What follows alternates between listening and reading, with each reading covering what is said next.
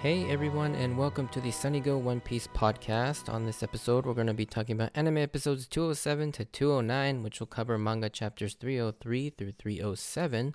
And yeah, we're back to the main story somewhat, at least for like a very short while, because this is the start of the Water 7 saga and the Long Ring Long Land arc. And yeah, this is the debut of the HD era of One Piece, beginning with episode 207. Alright, so the synopsis. As the Straw Hats finally land back on the sea after their escape from the G8 Marine Fortress, they make landfall on an island where everything is all long and tall, called Long Ring Long Land, appropriately, and run into one of the inhabitants, Tonjit, who has been stuck on the island forever because he, well, had some issues. However, it is not long before a rival pirate crew, the Foxy Pirates, challenge the Straw Hats to the infamous Davy Back fight game. So there are a decent number of differences. Obviously, this coming from a filler arc as opposed to the Skypiea arc, there are some differences. So it's a little less sudden and chaotic as it is in the manga. Since they're dropping from Skypiea, it's a lot more violent, like it was when they landed in G8. And they added some moments like uh, Usopp and Chopper making repairs on the Merry in the anime. And also, there's that added scene of them saying goodbye to the balloon octopus, whereas in the manga, they just kind of like let him go. There wasn't a whole hubbub of like saying goodbye to it. Now, this can be left up to interpretation, as I haven't really seen any indication in the manga, but so the moment they land and the sea monkeys attack the first time, in the anime it's depicted as it being in, you know, happening during the nighttime. But I, for some reason, always had this strong impression from the reading the manga that this took place during the day as you can see the seagulls flying around. So I don't know why the seagulls would be flying around during the night when they, they can't really see. The other thing too is if you look at the official digital colorization version of this that you can find, it's depicted as during the day. So that's kind of how I look at it. So in the manga, they actually do get to take a breather after the initial sea monkey encounter where Nami gets to test the, the Waver on seawater and it works fine. Usopp is seen working with his dials a bit and then they have a conversation which took place during the G8 filler um, slightly about how they should divvy up the gold. In addition, this is where they all come to the conclusion that the money should mostly be used for the Merry and repairing her, as well as they deciding that the next crew member they need to recruit is a shipwright. This conversation would take place in a different form later on, just before they get to the next island, but this whole section in this entirety is never actually shown in the anime as far as I could tell. There are bits and pieces strewn about everywhere between G8, Long Ring, Long Land, and just pre Water 7, but this entire sequence from the manga is just missing in the anime. Another scene that's kind of missing from the anime that takes place here in the manga is involving the Marines. Now, I won't go into too much spoilers here, but this is a moment that we don't actually get to see until episode 225, so oh, another whole 15, 16 episodes later. And then, of course, another scene that kind of gets shuffled around is we finally get to see the whole sequence with Doflamingo and, and how he m- dealt with Bellamy and whatnot. So that's all inserted here as well. That's not necessarily a difference uh, so much as just being delayed because it really takes place almost exactly after the whole scene with Cricket and and him telling the monkeys like what adventure should we go on next and then the next scene in the manga is actually this moment where Doflamingo basically um, has Sarquiss try and kill Bellamy. And then finally, once we get to the Davy back fight, the way Foxy hurts Sherry has been altered in the anime to make it far less violent. As in the anime, she just gets netted up and captured, but in the manga, she full on gets shot and wounded by a rifle by Foxy, and so she has to be tended to by Chopper. And Foxy never actually takes her because she he's just fine shooting her. And then obviously the entire donuts race is a lot of it is int- like fused with fillers, and also the formatting of the Davy back fight is different because in the manga the Davy back fight they have three events, and only each member can only participate in one event, and so they actually planned out who's going to do what, and so they had obviously Robin, Nami, Usopp do the donut race. They had Chopper, Zoro, Sanji plan out for the Groggy Ring and then you have Luffy being the last one in the final event. And so yeah, in the in the anime obviously everyone gets to participate in the donuts race and then they completely change up the rest um, once you get past the Groggy ring uh, game and then yeah, it just kind of goes haywire there until we finally get back to the final event.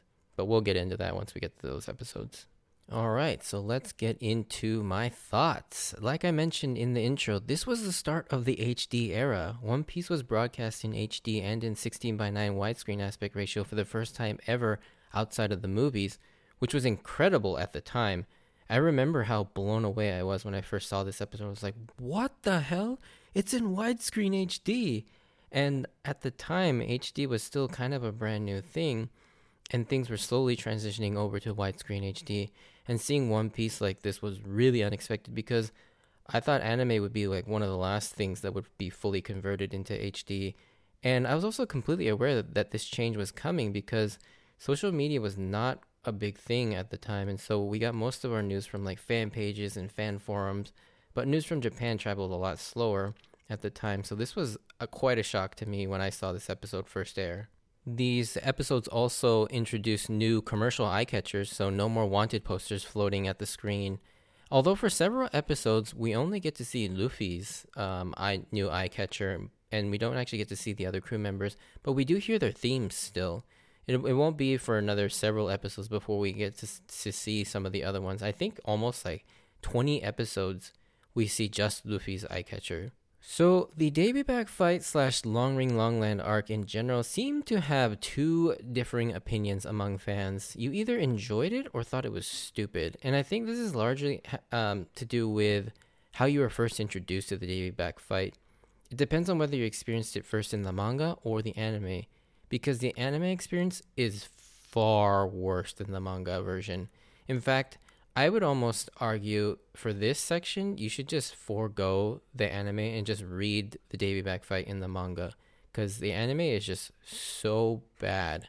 It makes this experience so so much worse because they infuse it with like filler and it's actually integrated into the canon material, so you can't really just skip it. And it, it, elongates the Davy Back fight and dilute it a bit, and it definitely makes it overstay its welcome in the anime Whereas in the manga, it's actually quite fun and enjoyable and impactful.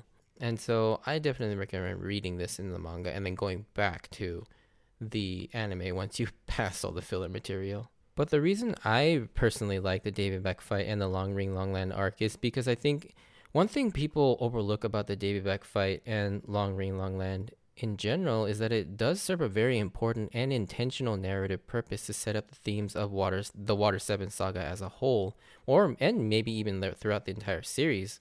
Without going into too many spoilers, it sets up the themes of Luffy's ability to protect his crew, not just in a physical strength sense from enemies and harm, but as a leader and his ability to be the captain of the, the crew needs.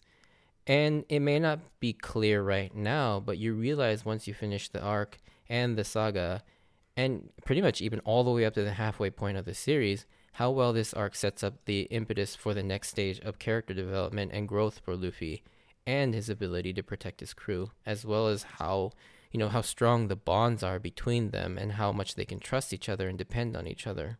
And when you watch the Long Ring Longland arc from this perspective, it no longer seems like a pointless filler arc and it really highlights its significant purpose Beyond its importance to the story, though, I feel like this small arc has a lot of great and memorable moments too. Enough for even one of them to be the focal point of the We Are One 100th celebration episode, the very first one. You actually get to see the Groggy ring moment reanimated in an incredible fashion. So I, I would definitely recommend checking that out once you watch the entire arc. Anyways, enough preamble, let's get into the episode. So, we start off by getting back on track with the manga canon, with them falling onto the sea again, and shortly after arriving back on the water, they're pursued by these giant sea monkey creatures. However, before this moment, we actually get to see what became of Bellamy back on Jaya, as we're shown a pretty disturbing and terrifying moment, shockingly featuring one of the Shichibukai Doflamingo of all people. This was totally unexpected that he would have anything to do with Bellamy, and it turns out that Bellamy and his crew were serving as underlings for Doflamingo in some capacity. And with Bellamy's defeat to Luffy, Doflamingo has come to punish and dispose of Bellamy as he has no use for weak losers. However, Bellamy tries to plead his case to Doflamingo to give him another chance, but Doflamingo, the cruel and sadistic man he is, is only interested in strong pirates who can survive the new world order that he's trying to create and mercilessly makes Sarquiss seemingly kill Bellamy with his control ability of his devil fruit. And I say seemingly because, again, we don't see him actually die, and I wouldn't put it past Oda to kill you know anyone outright in the present because he's so resistant to doing that. So I don't think Bellamy is dead here at this moment. Of course, I really know what happens at this point, but this is what I thought at the time when I read this. And Doflamingo here is freaking disturbing and terrifying. Even now, as I watch this moment again, just how callous he is about torturing and killing his own subordinates and seemingly enjoying it while wearing that ridiculously flamboyant outfit creates like this unsettling psychological dissonance in your mind. Like, you just don't expect someone dressed like that to be this evil and sadistic, which causes you to have this sort of unsettled feeling creep up in your mind when you, whenever you see Doflamingo do anything, because he's always got this like sinister smile and like laugh that he has anytime he appears on screen. Back to the Straw Hats. So they escape the sea monkeys, but then come across a ship that appears to have no identifying mark and is seemingly desolate with a disorganized crew. Just then, the sea monkeys return, and I think one of my favorite Luffy faces is him looking up at them and then making that monkey face. It's so it's so funny. And obviously, it's on point with his name being Monkey D. Luffy, but that like ukiki face is just too funny. And I think it's easily one of my favorite Luffy faces. The disorganized crew pisses off the sea monkeys and gets sunk by them, and this is obviously a foreshadow for the Davy back fight that's to come. After the sea monkey encounter, the Straw Hats land on a new island that seems pretty empty, but is everything is just super long or super tall. And Usopp, Chopper, and Luffy decide to go exploring deeper into the island and discover a house and a tall horse named Sherry. But most surprising of all is the discovery that there was an old man at the top of a giant pair of bamboo stilts. They go on to learn that the old man named Tonjit was ridiculously stuck up there for 10 years, which is insane. He explains that he survived by eating the fruits from all the tall trees, but that doesn't explain how he slept without falling over or getting tired or sick. And putting logistics aside, their conversations with Tonji are pretty hilarious though. I always get a chuckle out of the naming of the long animals is literally just the regular names extended longer. I don't know why that cracks me up, but it's pretty funny to me. In addition, the whole cheese scene is pretty funny too, with him convinced that the cheese is fine, but then falling ill with Chopper freaking out calling for a doctor again. But my favorite part is when Chopper diagnoses him with food poisoning and Usopp's just like, yeah, that's pretty obvious. I think one thing I love about this scene, though, is once again Oda's amazing detail and world building, as even an island that seems so simple and plain has this deep lore. And it's explained that Tonjit is part of a nomadic group that travels the islands that are connected by a huge ring when the tides go out every three years, hence where it gets its name from just like little details like that always make the world of One Piece so fun to read and to pick apart because there's always something more to really like extrapolate and just kind of like let your imagination run wild and whatnot. And then there's also the emotions he makes you feel at the same time with the story of how faithfully Sherry was waiting for Tonjit this whole time through like rain and snow and everything for 10 years. It's so sad but it's so it's so uh, happy when when they're reunited too. Back on the shore, the other four Straw Hats encounter a pirate ship that locks down the Going Merry, calling themselves the Foxy Pirates, and they challenge the Straw Hats to a showdown of some sort. Later on, while Tonja is reunited with Sherry and riding around with her, Sherry is attacked by three mysterious people who turn out to be the crew of the Foxy Pirates and the captain, Foxy himself. He reveals that he wants to face them in some game called the Davy Back Fight, obviously rooted in the pirate legend of Davy Jones, where it sees two pirate crews competing in a set of games for the right to claim each other's crew members and even the identity or the flag of the crew. Side note, you probably recognize Foxy's voice as we just talked about this character, but it's the same voice actor as Wapol's voice actor, Bin Shimada, and he plays him almost exactly the same except a little less obnoxious yelling and he would actually go on to play another significant character much, much later on in the Wano arc. Now, the atmosphere and Foxy himself seems kind of silly, but Nami and Usopp's reaction was actually my reaction too to this res- revelation. I was actually kind of anxious about this game. Like, I almost had like a physical reaction upon hearing this too. Obviously, I knew nothing would really happen, but it's a scary thought to lose the crew members. And this is literally a game that can destroy your crew, as we saw that is and what happened with the crew that it eventually got killed by the sea monkeys. And obviously, in kind of blatant exposition, Usopp actually puts two and two together and explains this to us as to what happened to that crew. Luffy unwittingly accepts the challenge to get revenge for Tonji and Sherry. And to be honest, this is where I think the censorship change of Sherry being shot as opposed to being netted really changes the dynamic of this scene. Because I just don't know why Luffy would get so upset over Sherry being netted. But in the manga, she's supposed to actually get wounded by a gun, which is completely understandable why Luffy would get so pissed as to just take this challenge. So, like I mentioned earlier, the Davy Back fight is altered majorly in the anime, and I absolutely hate it. It just completely takes away from the pacing and the stakes of the whole thing and kind of cheapens it. I know it's pretty obvious, but I just had to mention it again here. But, you know, here we are. Uh, you know, I'll talk about the Davy back fight in its anime form since it's just impossible to divorce the filler stuff from the canon stuff since they integrated it so much. But I will talk from both points of view because I do think the Davy back fight does deserve to be talked about seriously, but I will kind of like push the filler stuff aside.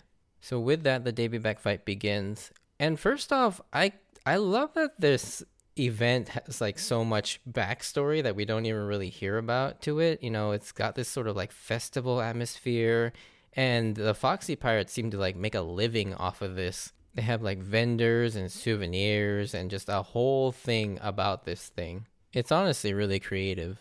Luffy ends up choosing the three coin game, which means they will complete in three games, the first of which being a barrel boat race called the Donut Race. So, like I mentioned in the different section, in the anime, everyone gets in on the action here, but in the manga, it's just kind of a one on one boat race with the Straw Hats being represented by Nami, Usopp, and Robin being the lone participants for this event versus Porche and her team in the cutie wagon, with everyone else watching from the shore. Because of this, there was another element of strategy in the game for the manga that just isn't as present in the anime is that they had to decide who would participate in which event right from the get go. Now, there is still an element of this because it does affect the Groggy Ring game, but uh, for the most part, it, this aspect is a little relegated because it doesn't really come up again.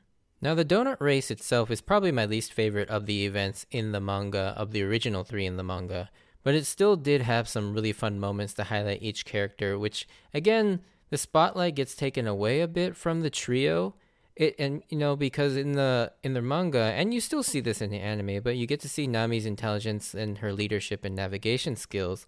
And then you get to showcase usopp's ingenuity and his engineering skills as well. And then you have robin with her power and her just sort of her poise and, and just ability to stay calm in pressure. One thing I really don't like about how the anime handles this is there's this one moment that kind of manages to inadvertently ruin Usopp's character too. And so again, I I don't understand why the anime seems to have such a hard time making Usopp better, and I understand why people again why they there's so much Usopp hate, even though he is an awesome character, at least to me. So in the anime, the decision to use the impact dial to propel them with the speed boost is shown to be Robin's idea, and Usopp is shown as not wanting to try it. But in the manga, Usopp is actually the one who has the idea, and he just kind of does it as an experiment and the way it's depicted is awesome as you don't know what he's going to do as he's leaning over the back of the boat. And all of a sudden, the boat just gets this massive burst of speed. And it's revealed that Usopp tried using the impact dial, which worked, but obviously recoiled to his arm and shoulder. but seriously, like, why take this moment away from Usopp? It's like, he, not only does it showcase that he's smart and he's using his new tools that he got from Skypiea, and the fact that he's just kind of willing to try that and yeah i just don't understand why they took this moment away from usopp and gave it to robin. The rest of the filler in this race we see is just the other members futzing around with their boats and, and along with other foxy entrants with all of them ultimately being eliminated leaving the original two manga competitors remaining by the time the episode ends. Except i guess luffy and sanji are still technically alive here at the end of this episode but they're about to reach some huge coral reefs with Foxy and Hamburg suspiciously trying to get ahead of them to mess with them, but we'll see that in the next episode. Now, before we end this podcast, we actually get a new opening and an ending theme, so I wanted to talk about those. And so, yeah, to coincide with the new format change and the start of a new arcs and saga, we get a new opening theme and ending theme with episode 207. The new opening theme is called Kokoro no Chizu, performed by the girl pop band Boy Style. Now, Kokoro no Chizu translates to Map of the Heart or Soul. Now, if you've listened to my opening theme rankings, then you'll know that this is my favorite opening of the entire series. And some of these thoughts are just repeating myself from that podcast but I freaking love this song. Like, in fact, it's probably my favorite song of all time of, of anything, both English songs and and um, Japanese songs. Like, you have no idea. I listen to this song all the time, and it always has an amazing ability to put me in the best mood. Because this song and these episodes debuted just when I started college it like defined my time in college and is it's a very nostalgic thing for me and it serves as somewhat of a comfort for, you know when I was transitioning into my freshman year of college and having something familiar as One Piece sort of be really associated with that time period it brings back a lot of good memories. The song itself is amazing. It's super fun, upbeat and happy, but this also has that added typical One Piece hopeful tone as well like whenever I listen to this song, it always instills a sense of hope and motivation, like I can do anything. And I love the combination of the rock guitar and the trumpets as it creates this insanely energetic feel with like the beautiful vocals in addition to it. The animation in its own right is awesome too, as it's gorgeously animated in HD for the first time with the opening of each member showing off their personalities as they fall from Sky Skypiea, which is a nice bit of continuity in the actual story that we never get to see since the G8, you know, fort arc kind of interrupted that in a way. This is also the first time we see the use of in story spoiler scenes, which will become a trend going forward with the opening themes, but I think this is still one of the best uses of them, as they merely tease moments but leave anime only watchers speculating on what it all actually means. But for me, I was always blown away at seeing Luffy, you know, his punch get frozen by that guy, and as well as Usopp using the impact dial on Luffy as those two moments specifically, I was particularly excited to see animated because I had already read these in the manga. And so when I saw these moments actually animated, I was like, oh my god. And I'm sure as an anime only watcher, these moments must have been kind of mind blowing. And not only that, but we get more faithful adaptations of the Usopp using the impact dial in the Donuts race. We see Sanji using the um, Torajime Ash and the Bukatier shoot on Hamburg. And our first glimpse at Afro Luffy and a whole host of teases for new characters and locales for the upcoming arc. I mean, this opening is incredible. I freaking love it. So, in the same vein, we also get a new ending theme. However, due to some weird rights issues with uh, Funimation when they had uh, localizing these episodes, they didn't get the rights to this song, Mirai Kokai, and so if you're watching the localized version from Funimation or Crunchyroll, it skips over this ending theme and goes straight to Eternal Post, which is the next ending theme. However, I'm going to talk about Mirai Kokai here, and I'll talk about Eternal Post when it's actually supposed to air during the Enies Lobby arc. Mirai Kokai, as translated as Future Voyage, the 14th ending performed by Tackey and Tsubasa, who will go on to perform both an opening and an ending theme, are one of two artists to do so, actually. They eventually go on to perform the opening Crazy Rainbow. This song is pretty good, and I enjoy it for the most part. It has a very positive tone and relaxing sort of sound with good vocals, but I feel like this song is just really generic and almost feels like elevator music because of how plain it is. That's not to say I don't enjoy this song, because far from that, I do enjoy this song quite a bit, but it just doesn't have that sort of special factor to put it over any of the other more memorable endings. However, the one thing this song has uh, is the outstanding animation that accompanies it, being the first ending theme to be introduced with the HD uh, transition. It's gorgeous with its use of like each crew member in an interesting locale, making particularly good use of color. I particularly love the chopper in the grass scene, as well as Robin in front of the castle, and then this one's not necessarily visually stunning or anything, but Zoro and the penguins is too funny. Like one of them crawling up his face and landing or sitting on top of his head is always really fun. But yeah, definitely, you know, go on YouTube and check this one out since you probably can't see it in many of the Western localized versions. So in closing, that's it. We're in a new era of One Piece with the world of HD. definitely a lot of interesting things to come, but we'll have to slog through a decent amount of filler content. But luckily, the next couple episodes are really great though, because they do focus on the canon material of the Davy Back fight. However, once we get into the filler material in the latter half of Davy Back fight, as well as a couple other filler arcs that are yet to come before we get into the main canon material towards the end of the Long Ring Long Land arc, as well as moving into Water 7, it's a little bit of a slog for sure. But, anyways, we'll talk more about that later on. If you did enjoy this, send me a like or comment. And if you want to join me on this journey of rewatching One Piece, please consider subscribing. Check out my Instagram and Twitter account at SunnyGo Podcast for updates of new episodes and some random pictures of One Piece stuff. As always, I wanted to th- thank you for taking the time to listen to my podcast, and I hope to see you on the next episode. I don't really have a spoiler section planned here, but maybe I'll mention one little fact. So if you want to hang on for like a few more seconds, I'll just talk about one little thing. But, anyways, bye.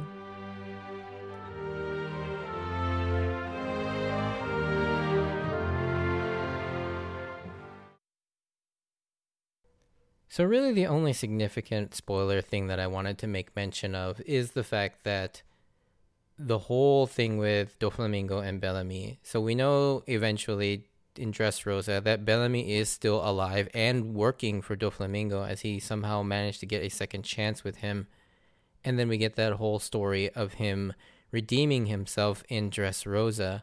And so, yeah, it's that was quite unexpected to be honest. Like I knew at the time when I read it that since we didn't actually see Bellamy get killed, I didn't think he was dead. But I also had no idea how he would be folded back into the story or whether something would happen with him or he would just forget about him. But I, you know, personally, I really liked what they did with Bellamy and how he was handled in Dressrosa. But of course, we'll get into that more when we get to Dressrosa a long time from now. But like I said, that's really the only real filler or spoiler thing that I wanted to talk about. But anyways, thank you for listening and I will see you on the next episode. Bye.